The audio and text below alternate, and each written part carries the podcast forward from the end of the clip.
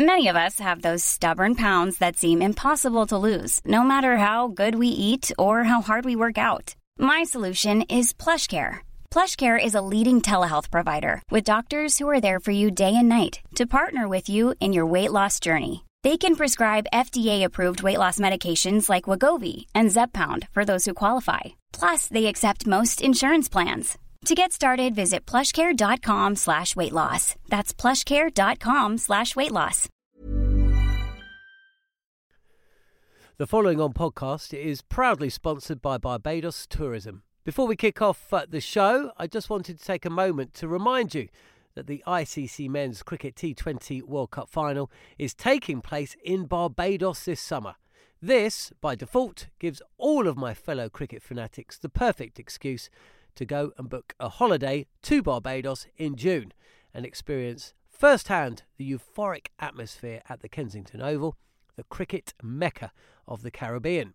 If the cricket alone isn't enough to tempt you, then let me be the one to remind you that a trip to Barbados can also include leisurely strolls along the breathtaking coastline, mouth-watering flavours of the world-class Bajan cuisine, and of course, plenty of rum. Head to visitbarbados.org forward slash cricket today to book the trip of a lifetime to Barbados, the best place to be a cricket fan.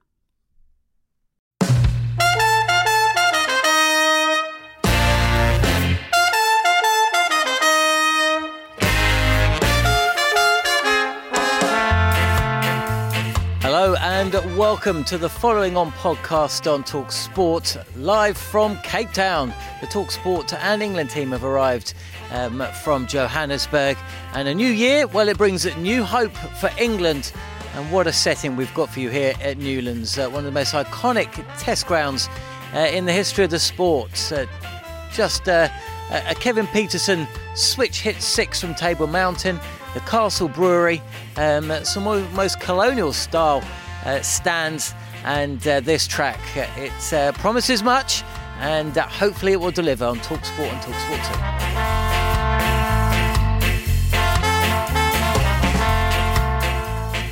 So, Guy Swindells, um, well, we've arrived uh, fresh from, uh, well, I won't say fresh actually. There's not too many fresh heads in the Talksport camp after what was a, a very lively evening on New Year's Eve here in Cape Town.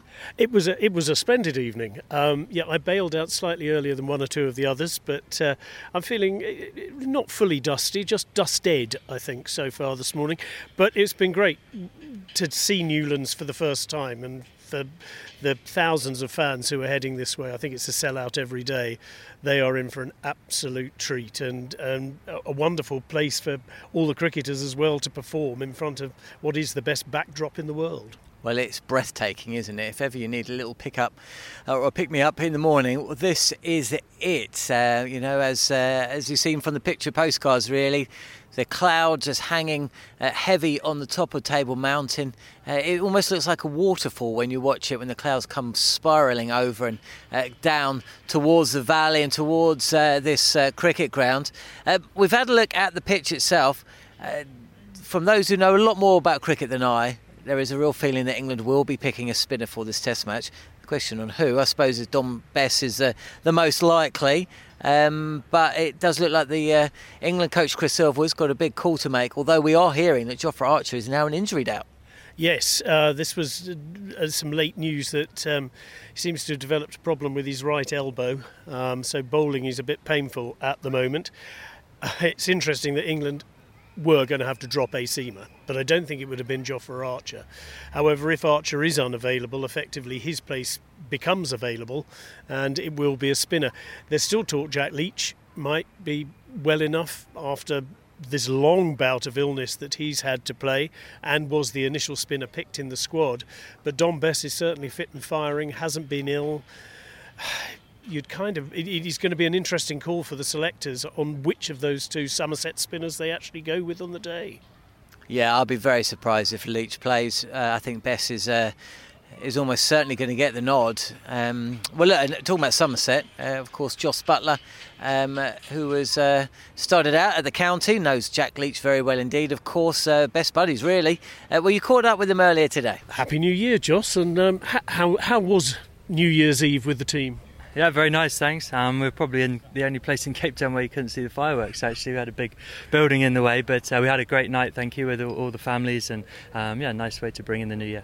And here we are on New Year's Day, batting again. How are you feeling? Because you did have had this lurgy that struck the camp. Yeah, much better, thanks. Um, nice to have a full complement at training, isn't it? So, um, yeah, it's been a, a, frustration, I guess, and and uh, no one likes the, when they're feeling unwell. But um, you know, luckily, I think everyone starting the new year uh, feeling fresh. How was it in the last match when you sort of went down mid-match? How what did you do? How did you feel? Yeah, I uh, didn't feel good. Uh, very lethargic. I think you just feel like you haven't got any energy, and um, you know, feel like you need to be quite close to the toilet. Um, so uh, yeah, but you know, luckily that you know Johnny could take the gloves and, and then didn't, wasn't needed to bat on that day either, so managed to have a full day, full day of rest and, and, and get better. But uh, yeah, it's, you know, I think you know, not trying to make any excuses, and, and Joe has obviously said that that wasn't the reason we, we lost the Test match. So um, no, we we're very aware of where we to improve. What have you been working on between matches? You haven't had much time, but but what any specific areas?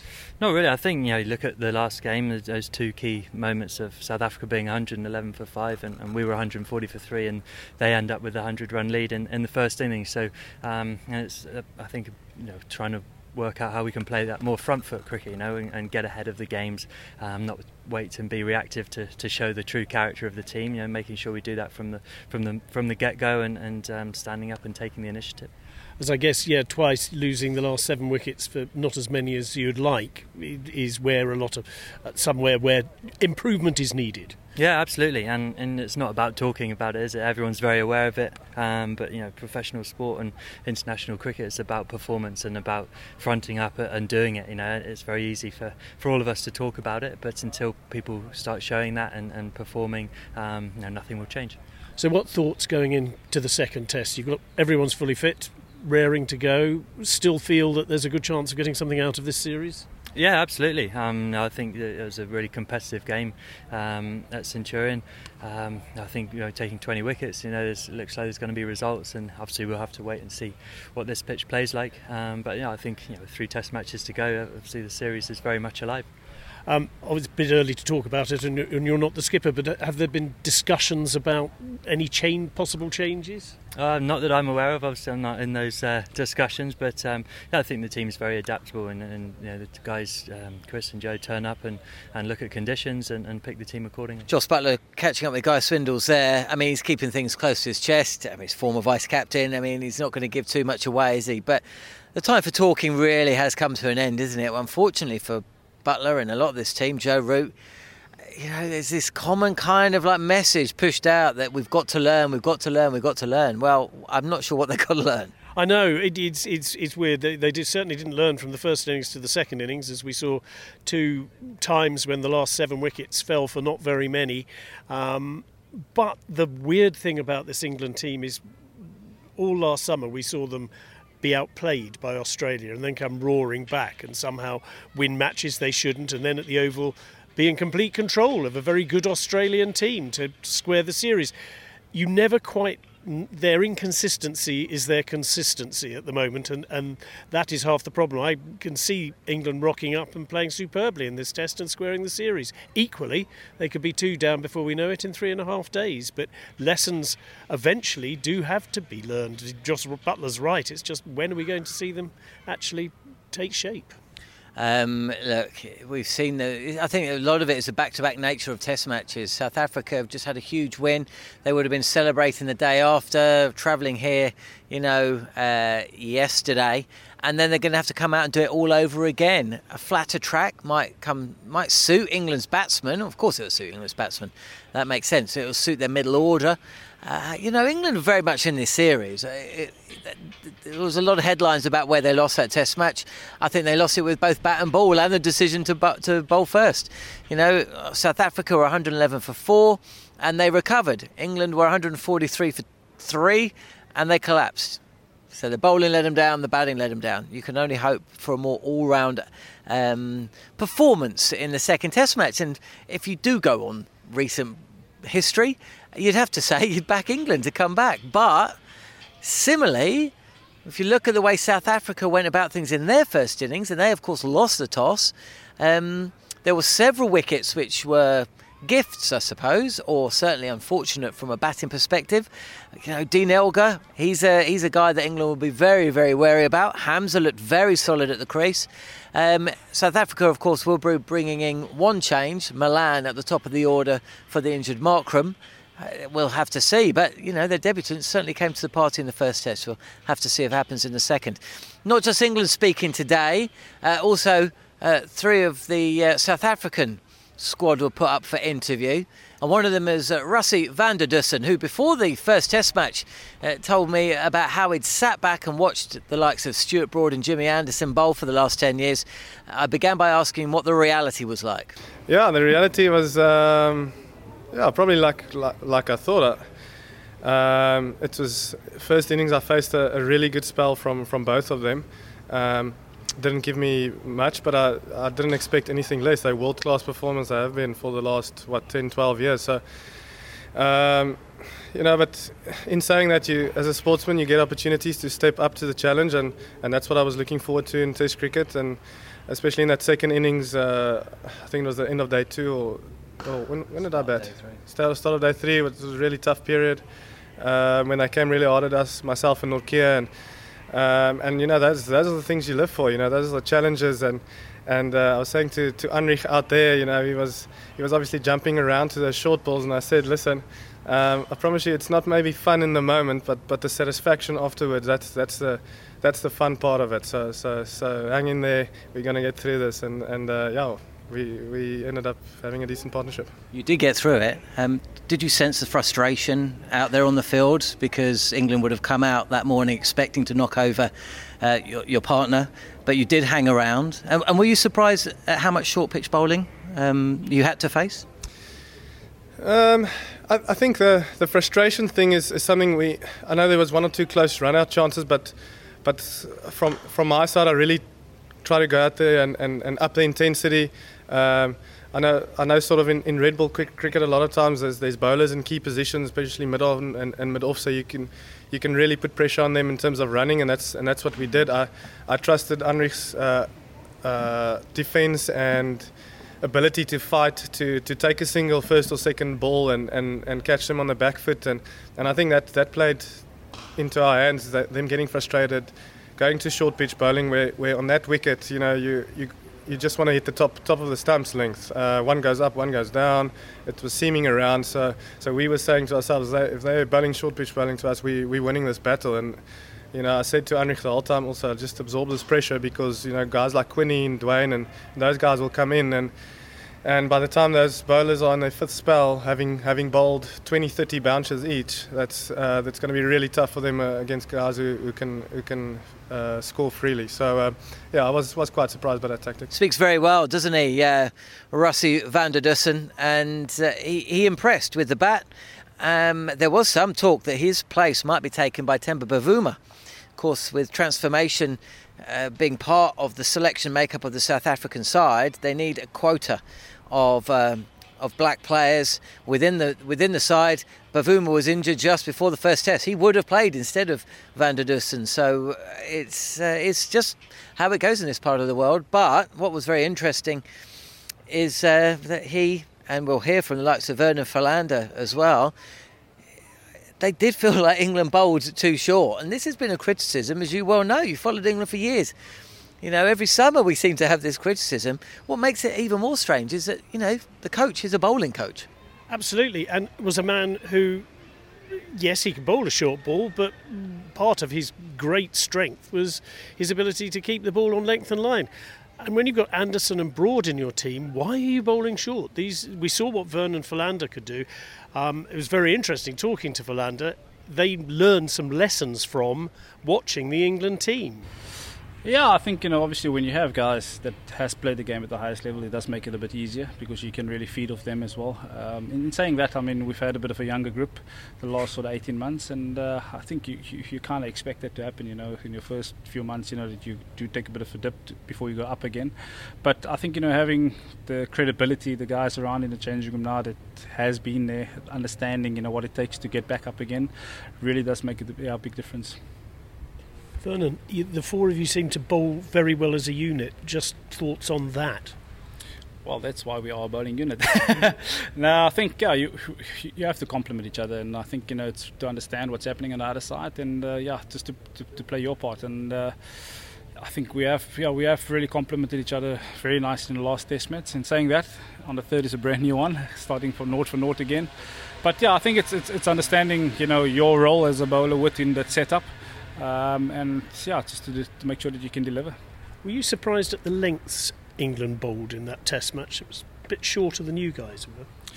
Yeah, look, I mean, we learned from them, to be quite honest with you, in the first innings. You know, we watched their lengths and yeah, they were touch short because they, the ball were going around a little bit. And uh, I, I, still made the point and I said, guys, I think we need to be probably a meter or a meter and a half fuller than, you know, what the English boys have been. Um, yeah, so in saying that, uh, yeah, I do feel that they've probably bowled a little bit short. They bowled a bit better in the second innings.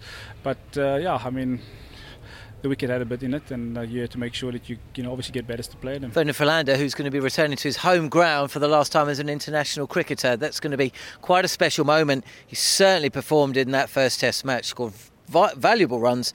Um, he took a lot of wickets in first innings, didn't in second, but it was that spell at the start of day four when he racked up the maidens and first change. Nortje came in he presented Rory Burns with a, what the batsman thought was a scoring opportunity because he'd been starved of them in the 45 50 minutes up until that point.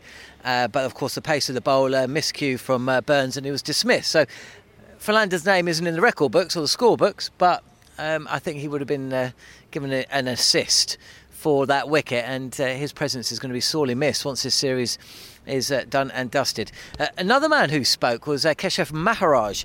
Now, England. Uh, uh, famously didn't go into the first test match with a spinner. It does look like they're going to with the second. And Maharaj uh, played his part in the test win with the vital wickets, uh, including that of Ben Stokes in second innings. And he also caught up with Guy Swindells. I think everyone sort of misinterprets, misinterprets containing attacking to, uh, you can attack by being containing because you're still trying to hit your, your length and bowling your best possible ball. And similarly, when you are containing, you're still trying to bowl your best length, just changing the fields now and then. So I, I think in terms of my mindset, in terms of my role, it's still going to be the same of trying to stop the game and uh, in some sort of wickets from there and sort of trying to outsmart batsmen from there. Made a few changes for the first test. How did you think all the, the, the newer faces went for the team? I think everyone did extreme, extremely well. I mean, Dwaine stuck his hand up with the ball. Rassie showed that gutsy 50 in the second inning, so it was really exciting to watch. I mean, for two debutants to come into such a big series, such a big match, and put their hands up and get vital wickets and make vital runs was really, really important. I mean, Anna as well. He's only played a handful of Test matches, and he showed that gritty 40, and then he's bowled superbly well in the whole Test match. Do you take that momentum into this match? Yeah, definitely. I think there's a lot of positives for us to take out from the match before and obviously build up. Uh, England, you have to be aware of them. They can bounce back at any time, and so they showed that in the Ashes series as well. So nothing for granted, but it is nice to have the momentum building in and you know sort of building on from there. Ah, the old momentum word as the wind starts to uh, just buffet um, uh, us around this ground, and the wind can come in quite quite strongly. We've up in the commentary box behind the bowler's arm, and uh, one of the guys that's uh, just helping us out saying, "You don't want that window open, mate." If uh, he didn't say it like that, by the way, you don't want that window open, mate. If the south easterly or whatever it is hits this way, it's absolutely horrendous. So, uh, look, conditions are going to play a part here in Cape Town. It's a beautiful day today. There is a bit of a breeze. It's about 24 degrees and it's hot, but not as hot as it was the last time England were here back in 2016 when Ben Stokes and Jonny Bairstow put on that world record partnership, uh, quickest uh, double ton for Ben Stokes and a maiden Test century for Jonny Bairstow. Uh, we won't be seeing that, I don't think, because I don't think Bairstow is going to play. But um, again, I mean, the anticipation ahead of this Test match is so man, so much narration yet to be written, so many individual stories. But the backdrop at one of the true iconic test grounds. It's uh, it's mouth-watering stuff. I I can't wait. I, I I heard about this ground. I'd seen it on TV, but nothing quite prepares you to actually see it in in the flesh. Um, and a sellout, as I was, we've we've said, it's going to be the place is going to be rocking basically. There are so many England fans over here, as well as South Africans making sure they got tickets. So it is going to be a real, real contest. It's going to turn into the most beautiful bear pit in the world. I'm rather looking forward to it. Well, you and me both, mate. Should be an absolute treat. Uh, still a couple of days before the test match gets underway, and uh, both myself and Guy will be returning here tomorrow to Newlands uh, to hear from uh, Joe Root and also Faf Plessis. But that pretty much brings us to the end of the following on podcast for today. Thanks for listening. Don't forget you can follow all the action live and exclusive on Talksport 2. Uh, subscribe, review on Acast, iTunes, and Spotify. This has been the following on podcast. Thanks for listening.